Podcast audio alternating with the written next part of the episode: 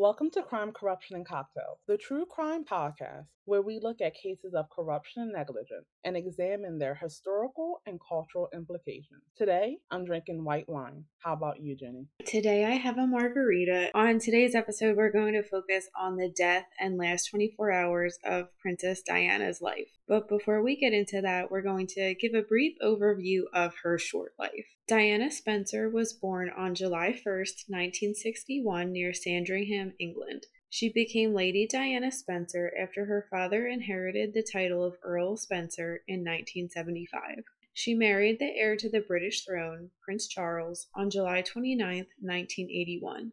Together, they had two sons, Prince William and Prince Harry, and they officially divorced in 1996. Princess Diana was loved worldwide because of her global humanitarian work and many other reasons. She was rumored to be dating Egyptian billionaire Dodi Fayed shortly after her divorce from Charles. Diana and Dodi arrived in Paris on August 30th, 1997, following a French Riviera vacation. As soon as they arrived via private plane, paparazzi were following them. Diana at the time was one of the most photographed women in the world, and the year before she had won a restraining order against a paparazzo who had crashed into her car in order to get a photo. Diana and Dodi arrived at the Ritz Hotel, which Dodi's father owned, in the late afternoon. She went to the salon for a hair appointment, and he went to a nearby jeweler, as it was believed he was planning to propose to Diana during this trip. The couple then rested in the hotel's imperial suite before going to Fayed's apartment around 7 p.m. to get dressed for dinner. Paparazzi followed, and Dodi got into a shoving match with the pushy photographers. At the apartment, Diana checked in with her children, who were in Scotland with Prince Charles and the Queen. The couple first attempted to go to Chez Benoit for dinner, but were overrun by photographers. They then returned to the Ritz and ordered food in the restaurant's dining room before eventually returning to their suite for privacy. They needed to get back to Dodi's apartment, so he devised a plan. The couple's driver and bodyguards would make a big show out front, appearing to get their caravan of Mercedes sedans ready to leave. Meanwhile, the princess and Fayed would slip out the back door in a borrowed car driven by hotel security officer Henry Paul. However, photographers were tipped off about the escape, quickly catching up on their motorcycles. Driving a Mercedes, Paul took bodyguard Trevor Rees Jones, Diana, and Dodi on a high speed trip through the boulevards and narrow streets of central Paris. Paul darted in and out of traffic, at an estimated 70 miles per hour, eventually crashing into a pillar in the middle of the highway inside the Pont de l'Alma tunnel near the Eiffel Tower and River Seine. Dodi and Paul died instantly, while Rees Jones was seriously injured but survived. He was the only one in the vehicle wearing a seatbelt. Early reports said Diana was suffering from a concussion, broken arm, and cut thigh. However, the princess had also suffered massive chest injuries and a severed pulmonary vein.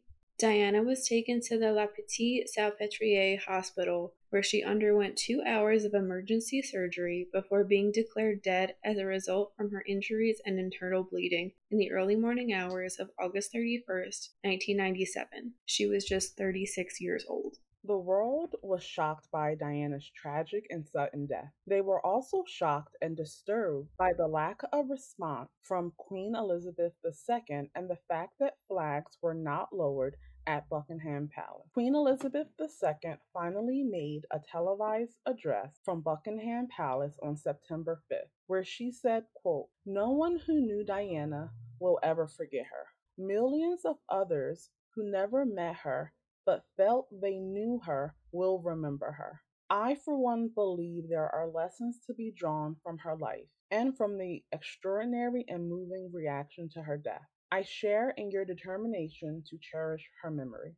End quote. Diana's funeral was held on September 6, 1997. A funeral procession commenced from Kensington Palace, her coffin resting on a gun carriage drawn by six black horses. Thousands of mourners packed the streets to watch, with 15 year old Prince William and 12 year old Prince Harry joining the final stretch of the four mile procession for their mother. An estimated 2.5 billion people tuned in on television to watch the ceremony at Westminster Abbey, which featured a powerful eulogy from Diana's brother, Earl Charles Spencer, and a performance from her friend Elton John. Diana's body was laid to rest at a gravesite on a small island at her family's estate Althorp. It was initially believed that paparazzi were at fault for Diana, Dodi, and Paul's death. An investigation into their deaths and an official report was released in 1999 that stated that Henry Paul was drunk behind the wheel and that his condition may have been worsened by prescription antidepressant he was taking at the time. Claims and counterclaims from more than 250 witnesses poured in after the 1999 report.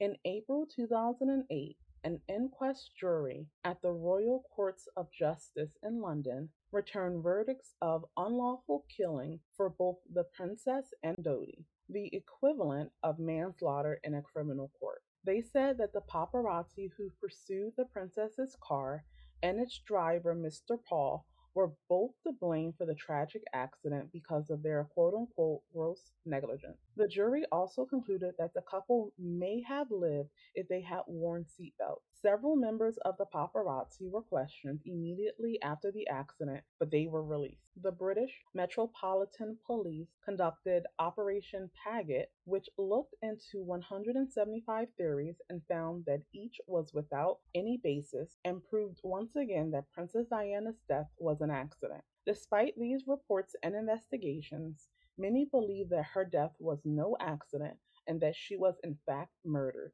And this brings us to the numerous theories surrounding Diana's death. The first theory, and perhaps the most popular, is that the accident was actually an assassination arranged by the royal family. People claim that Prince Charles couldn't remarry if Diana was alive. The Royal Succession Act cuts against this theory because Charles could remarry legally, just not within the Anglican Church. For this part of the theory to be true, they would have had to kill Camilla's ex husband as well as Diana. Charles and Camilla were married in a civil ceremony with the Queen's blessing due to the likelihood of children being low. Also, Princess Anne remarried while her ex husband was still alive. Something to note is that there is also no children as a result of this second marriage.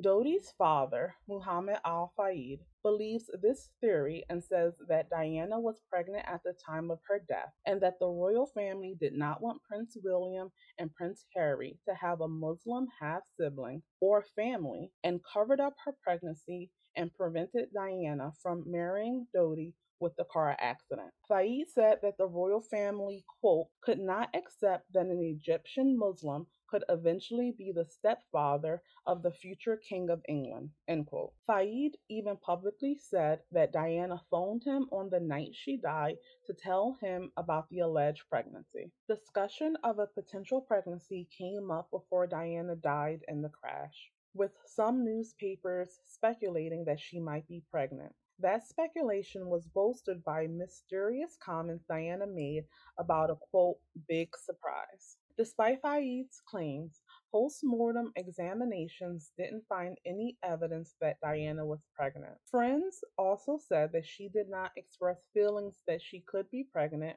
and they claimed she was using contraception. Diana had allegedly told close friends and her butler that she felt the royal family was watching her. A letter from Diana to her former butler, Paul Burrell, implied that Diana suspected her husband was planning to kill her with a quote accident in my car, end quote, with quote unquote brake failure and quote unquote serious head injury so that he could marry someone else. She allegedly wrote the letter 10 months before she died in the Paris car crash. Her note also included, quote, I am sitting here at my desk today in October, longing for someone to hug me and encourage me to keep strong and hold my head high. This particular phase in my life is the most dangerous. End quote. When Diana wrote the letter, she had experienced problems with her car, had voiced fears about them, and her bodyguard had died in an accident that she believed had been a conspiracy.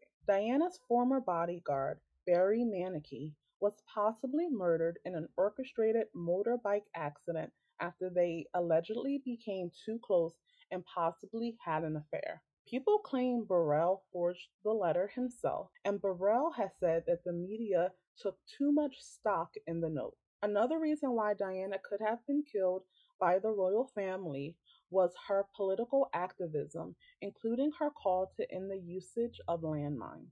This placed Diana on a world stage and added a political aspect to Diana, which the royal family avoids. The next theory is that the British government arranged to have Diana killed. In another letter, Diana allegedly claimed that if she died, MI5, which is the British Security Service, or MI6, which is the British Foreign Intelligence Service, would be responsible for her death. Many think that the British government killed Princess Diana because they viewed her as a threat to the royal family and therefore the stability of the state. It's also believed that she was going to leak embarrassing information about Prince Charles. Records show that MI6 agents were operating in Paris at the time of the car crash. Some suspect that the entrance to the slip road most drivers would have taken from the Ritz Hotel to Dodi's apartment was blocked by MI6, forcing Henry Paul to head into a tunnel instead.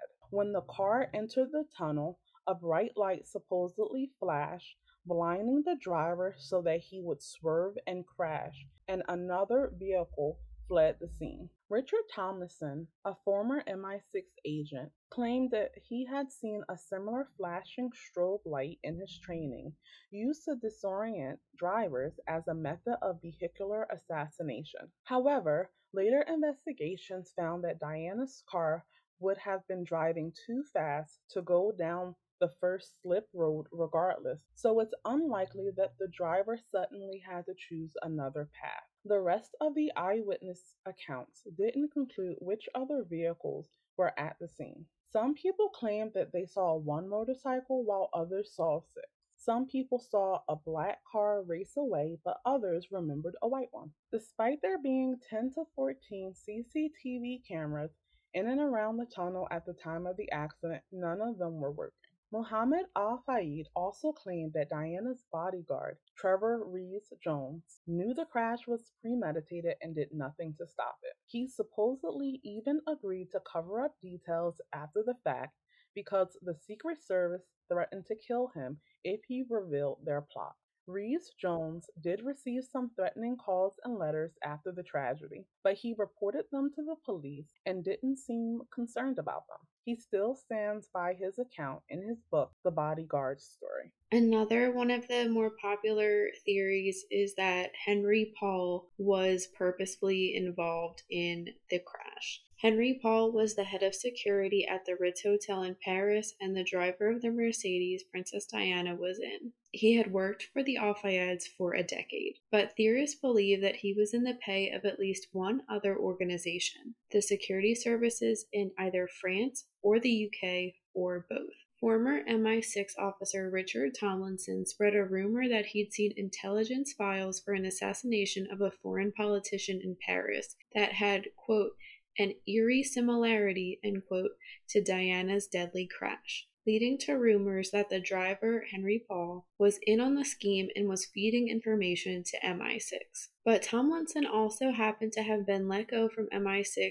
for leaking secrets and was famous for trying to ruin the organization's reputation. He also never used Paul's name in connection to the accident. People who doubt the official course of events say that its central claim about Mr. Paul being drunk at the time of the crash was not only false, but a lie spread in the media to cover up the killing, and that was done in part by swapping his body with another person so that the toxicological results would appear correct. There are a number of reasons why people believe this, one being that Mr. Paul did not seem to behave like he was drunk earlier on in the night. Theorists claim the samples used in forensic tests actually belonged to a suicide victim and were used to frame Paul. But toxicologists tested four different samples and all suggested that Paul's blood alcohol levels were three times the legal limit in France, and there was nothing to suggest that the samples didn't come from Paul's body though there were mistakes made with the tests and repeated checks of those have certified that Mr. Paul had been indeed drinking.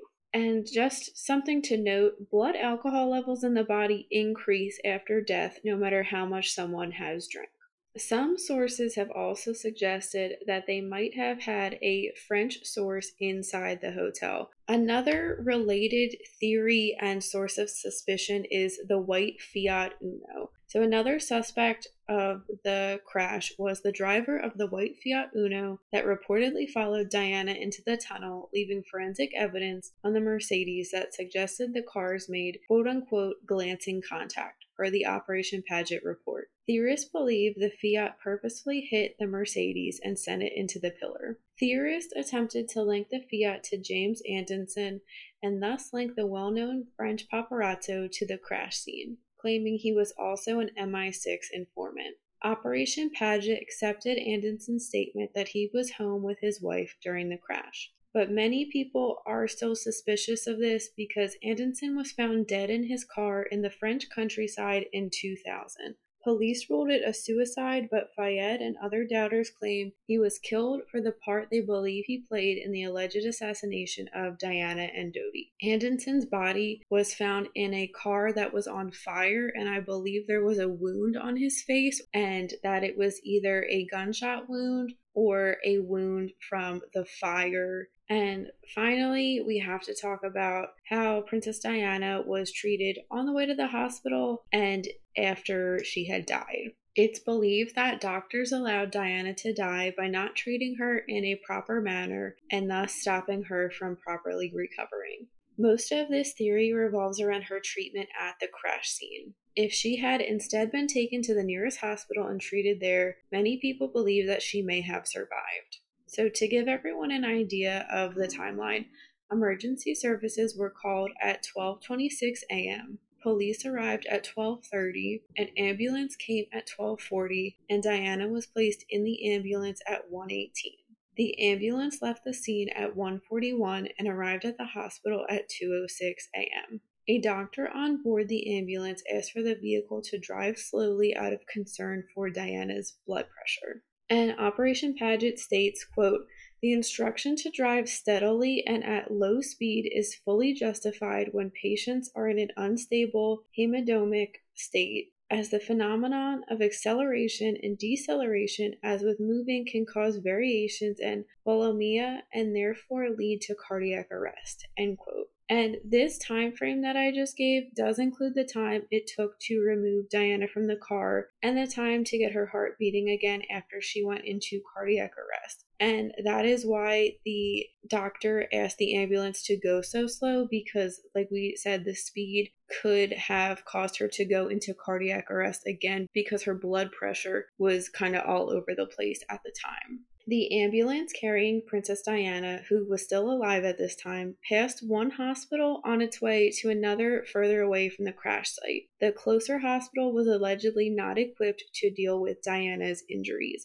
and the hospital that she did end up at is known for treating patients with multiple traumas and as well as foreign dignitaries. Another part of this theory comes from the fact that Diana was kept at the scene longer than expected. And this is likely due to a cultural difference, essentially. The French approach to emergency care differs from the UK and the US. In France, emergency crews focus on giving treatment at the scene before moving a person to a hospital. But in the UK, it's about getting the person to the hospital sooner. Another notable thing theorists like to point out is that Doctors had started the embalming process surprisingly quickly, which would have made a urine pregnancy test out of the question or created an excuse to claim it was a false positive.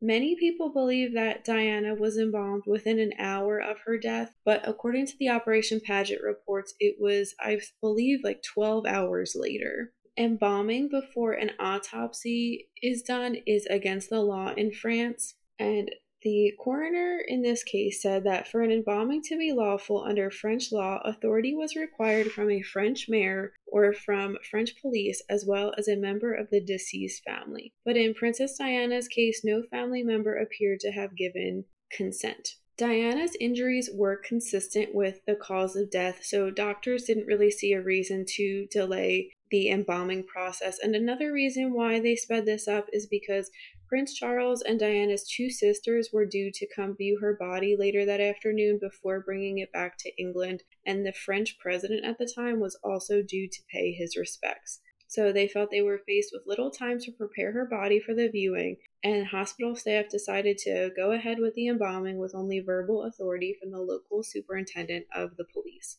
Something else worth noting is that on the day of Diana's death, the weather was very hot in Paris, and Diana's body had been stored in an empty room adjacent to the emergency room where she had been treated, as the mortuary was on the other side of the hospital grounds and a fair distance away. And in the room were dry ice and air conditioning units to keep her body cool, but that didn't do too much, which I think is another reason why the embalming took place. The surgeon who worked on Diana said that the Princess of Wales was not taken to the hospital mortuary as it was felt inappropriate to transport her body across the hospital grounds at the time because of the media interest. As the writers of the Operation Paget report note, such a conspiracy would require a substantial number of expert doctors and other caregivers to both break their ethics and then lie about doing so, and they concluded that that did not happen. It's impossible to say whether or not there would have been more success if Diana was taken to the hospital, but either way, doctors have said that it was an almost impossible case for her to ever survive her injuries. And again,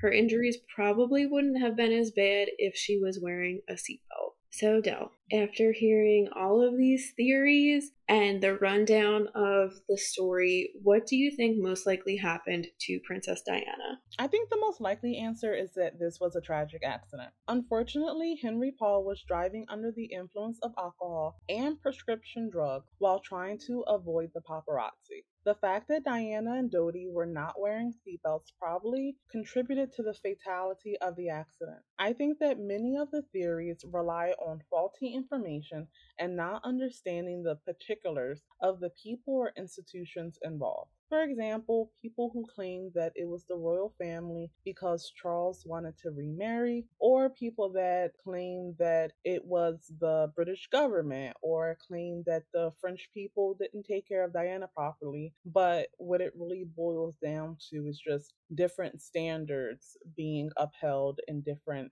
countries. I also do not believe that Diana was pregnant or engaged to Dodi. Dodi's father is not a reliable source of information, and there is no proof beyond his words and feelings. His claims about the royal family not wanting William and Harry to have a Muslim half brother is faulty because any children produced as a result of the alleged relationship between Dodi and Diana would not be members of the British royal family, would not affect the bloodline of the crown, and this would be true even if this child was born during a legal marriage between Diana and Dodi. Image is important, but I don't think the Queen or Prince Charles would traumatize a nation or, more importantly, two young boys for a potential child of no real consequence to the family. How about you, Jenny? This is another one of those cases where I don't have a definitive belief or answer, but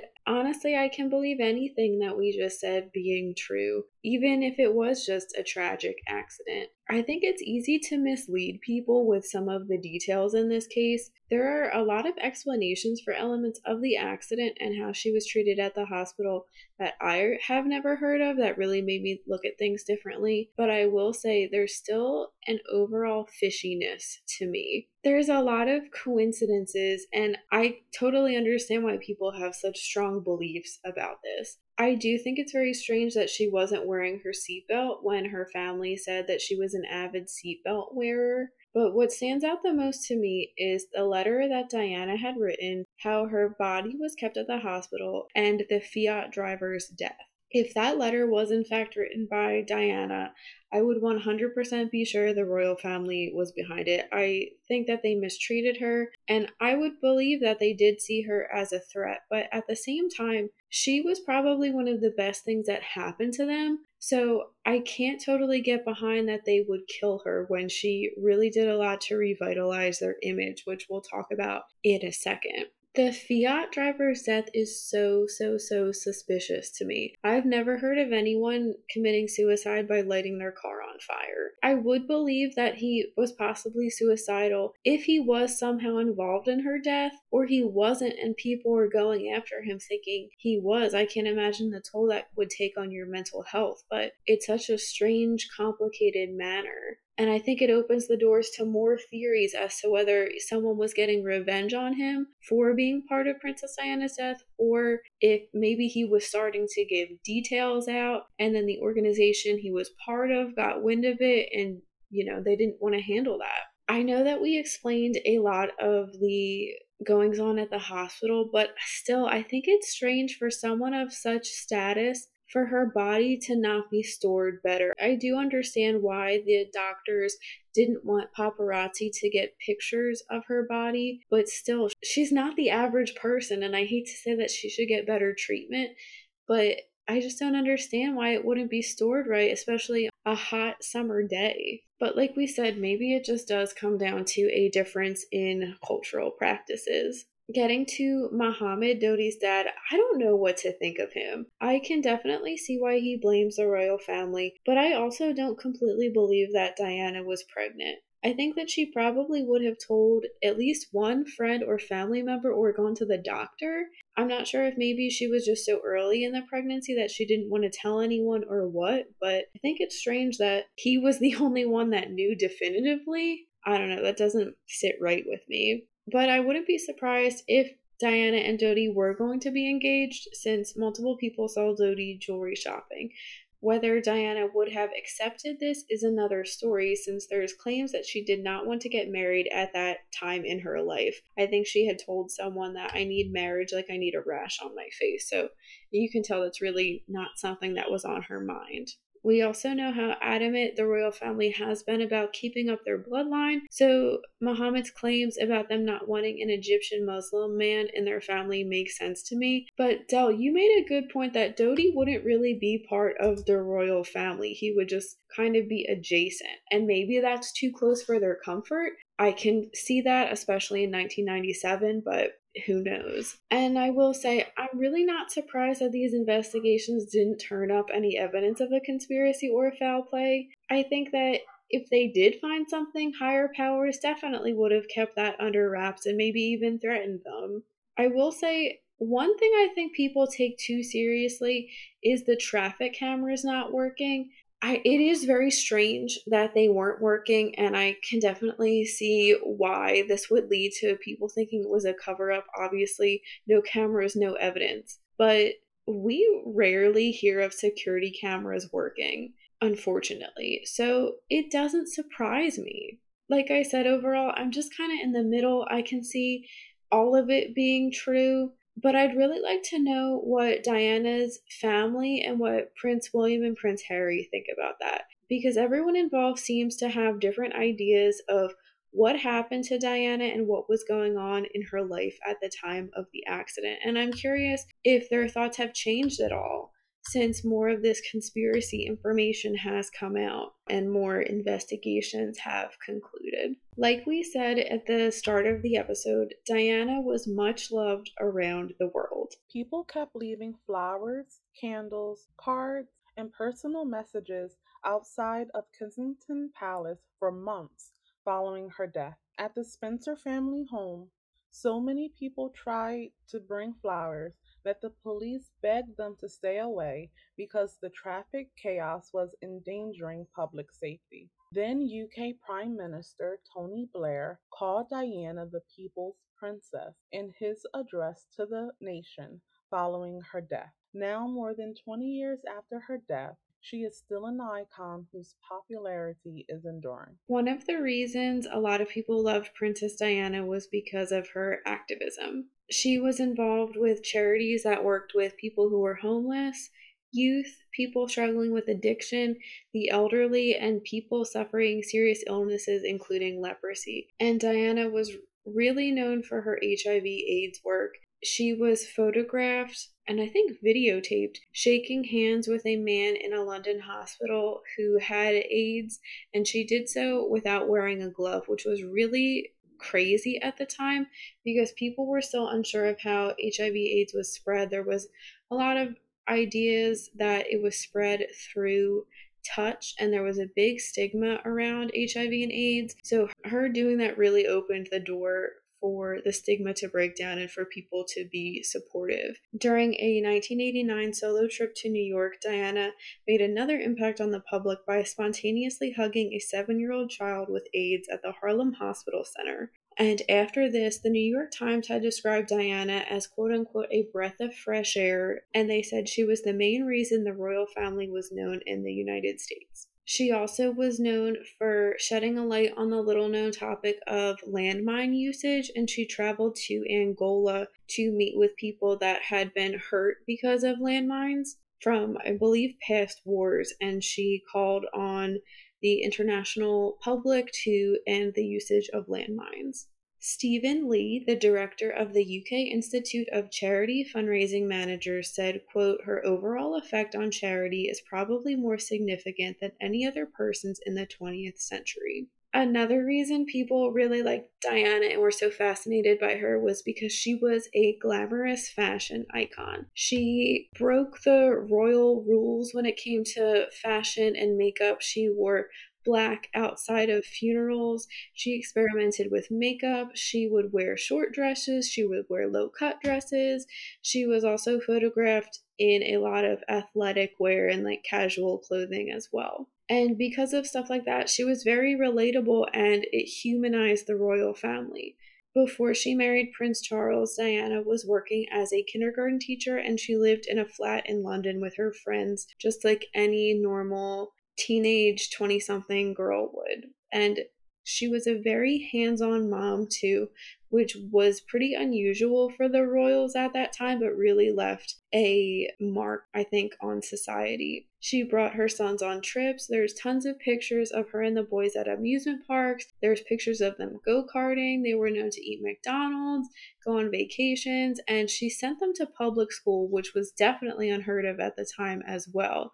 And again, this really helped to rejuvenate the royals' image. But something that she did that the royals definitely didn't like was giving candid interviews, which she did with Martin Bashir. She described her mental health struggles and marital issues, and she also did so in tapes that she had sent to journalist Andrew Morton. Diana really tried to take control of the media frenzy that was around her. And when she would talk to journalists, she was open about her mental health struggles, which included bulimia, postpartum depression, self harm, suicidal thoughts, and low self esteem. And like we said, she was pretty blunt about things that were going on in her marriage at certain points. She described in one interview a moment that she thinks triggered something in her and was related to her bulimia. She said, quote, My husband put his hand on my waistline and said, Oh, a bit chubby here, aren't we? End quote. Which I think she was already suffering from low self esteem at the time, and no one would want to hear that. In the interview with Martin Bashir, she said, quote, There were three of us in the marriage, so it was a bit crowded, end quote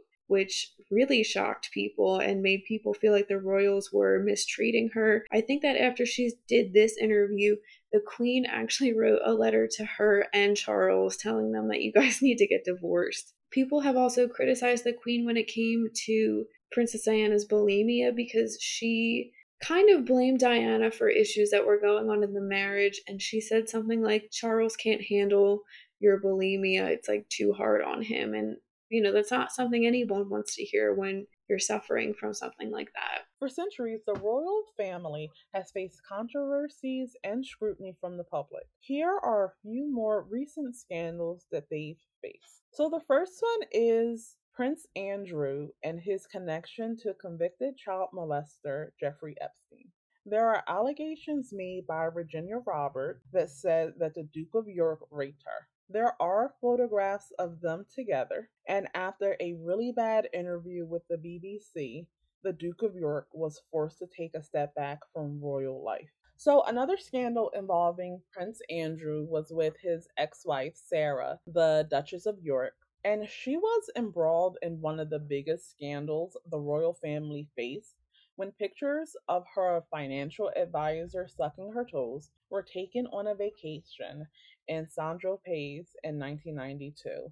And these photos were released about five months after her separation from the Duke of York. Speaking of torrid affairs, we have to talk about Prince Charles cheating on Princess Diana with Camilla Parker Bowles. To be fair, both Charles and Diana were regularly unfaithful in their marriage, but this affair with Camilla was a large aspect of their marriage that was made public.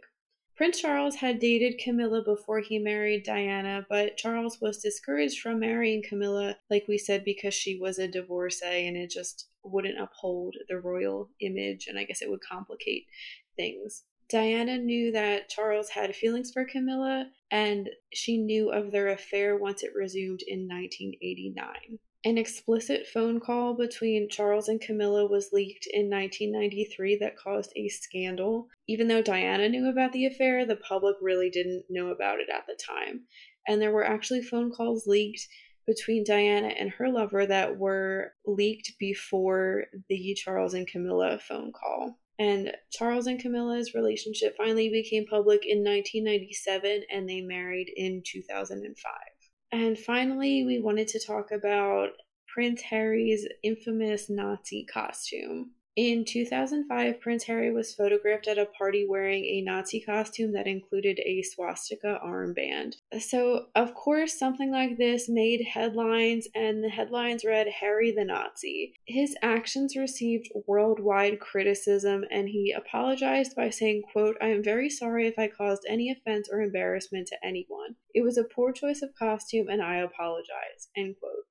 Which, looking back at this now, I think people would rip that apology apart. It's got the infamous, I'm sorry if I caused any offense, I'm sorry if I offended you, which everyone loves to rag on uh, nowadays, rightfully so.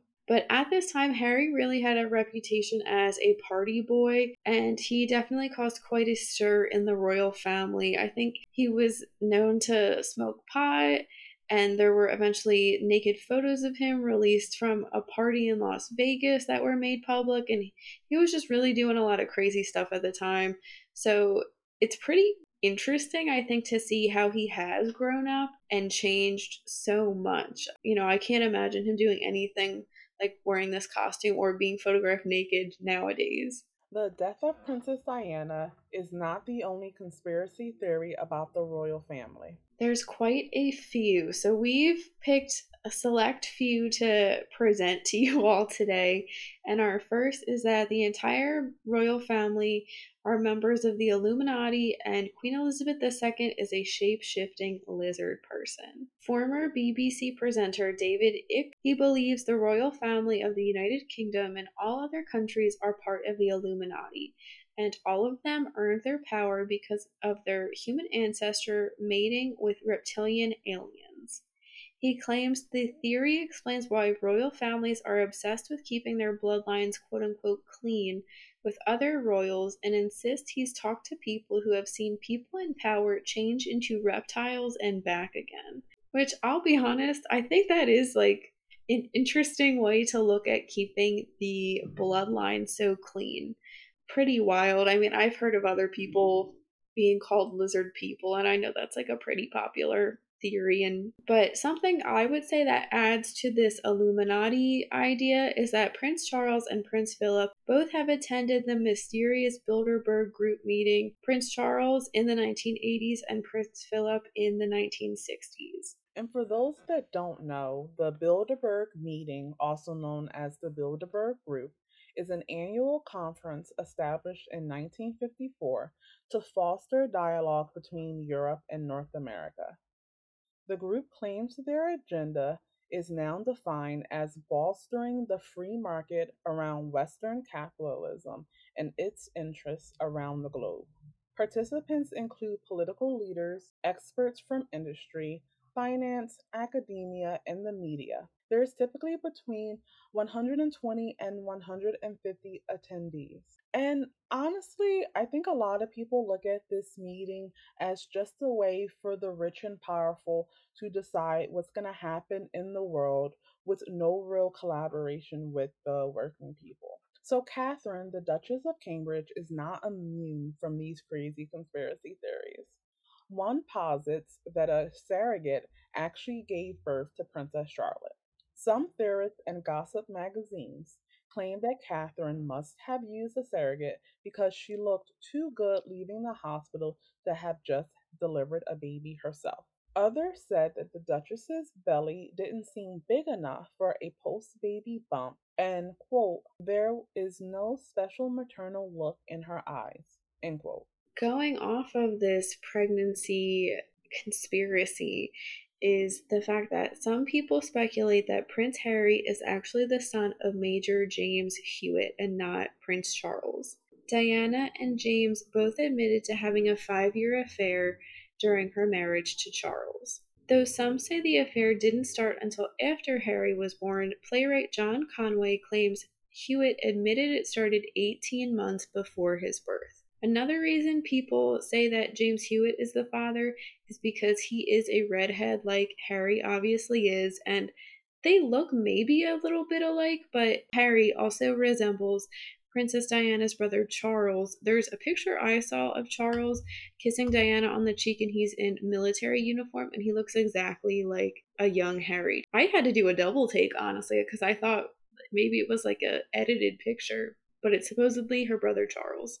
And these conspiracies extends to Harry's wife, Meghan Markle. Some claim that she is a robot and that her marriage to Harry was for the UK to gain control over the United States. A video circulated showing Meghan and Prince Harry in the audience of the Britain's Got Talent finale in which the Duchess does not blink or show any facial expressions at all. In truth, the Meghan and Harry in the video were actually two audience members wearing masks of the royal couple in an effort to promote Madame Tussauds new live figure exhibit. Political critic Greg Pollowitz tweeted, quote, Prince Harry's kids will be American.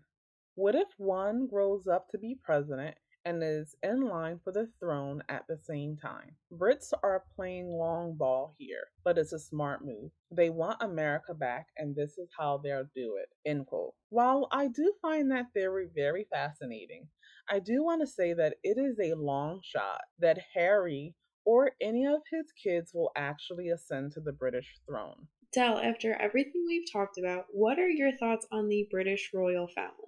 I think that as an American, I don't want that type of institution to be our ruling class, but I definitely respect the decisions that the people of the UK and the Commonwealth have made to continue to have a monarchy. I think that the British royal family is definitely a positive for the Commonwealth, and I think that they do add a sense of tradition and culture. With that being said, I do think there are really big troubles within the family, and I think that does tie back to how strict it is and how unyielding some of the traditions are. And while some of those things are getting better, I think that it's going to take a real changing of the guard in order for a lot of those old time rules to really be done with.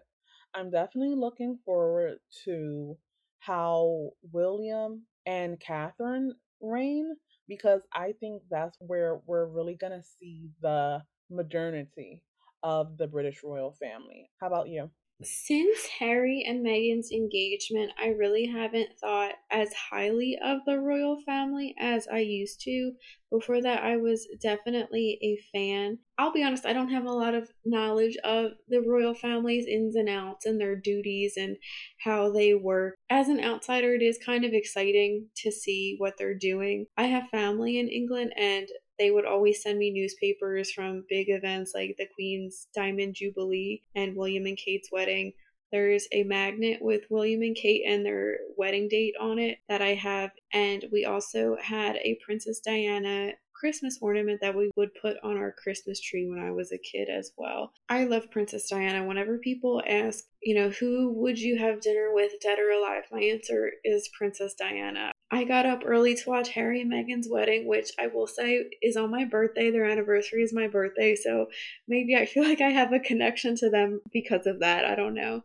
But like I said, since then, I think I've really learned a lot more about the royal family, including more about the Princess Diana conspiracy theory. I really didn't even know it was a thing probably till like a year or two ago. And things that don't paint the royal family in a positive light. I've just heard more about those. So it's kind of given me maybe a reality check. It makes me look at them without rose colored glasses.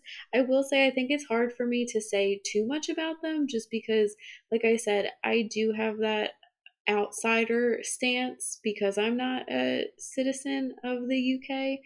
But I don't want to say too much more because we are going to be talking about them on our next episode where we discuss the infamous Harry and Meghan interview that happened earlier this year. That wraps up this week's case. Thank you for listening. Let us know in the comments what you think about Princess Diana's tragic death. Make sure you click the subscribe button. You can find us on your favorite podcast platform and YouTube every Wednesday with a new episode. Follow us on Instagram at Crime Corruption Cocktails and on Twitter at Charade Inc. Please consider donating to our Patreon. This will help us get better equipment and bring higher quality content to you. We appreciate any amount you can give. This is Jenny and Dell signing off. Stay safe.